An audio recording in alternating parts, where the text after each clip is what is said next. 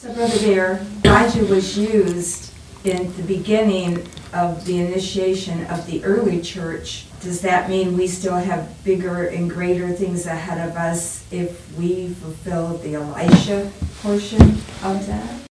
I have felt like, Sister Conrad, that we may be filling the Elijah portion, and it may be that Israel will fill the Elisha portion. I'm talking about especially the Jewish ministry during the millennial reign. There's a reason and it might instigate us, though we already have enough Bible subjects going, might instigate us to eventually finish going through the story of Elijah. We went through the 17th, 18th chapter some years ago, never went on into the 19th chapter, which is where we begin to see the transition from Elijah to Elisha. At the end of that chapter, in particular, where he begins to work with Elisha, it goes on for years that he's working beside Elisha. And then Elisha gets that full mantle when Elijah is caught up in that chariot of fire. But I believe the rebuilding of the altar is a picture of the restoration of the church.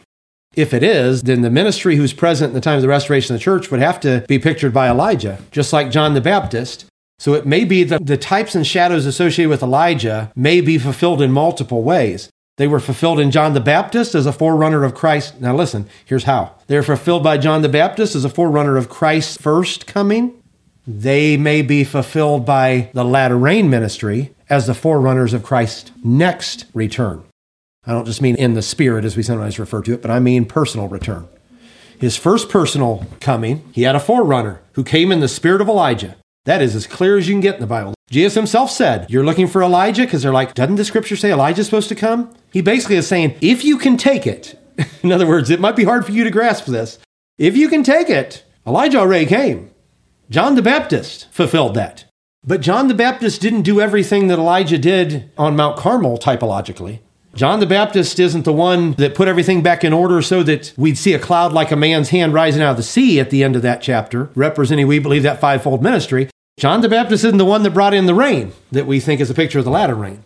So it very well may be that there will be someone or some group of men that are the forerunners of Christ's personal coming in his first personal coming and in his next personal coming.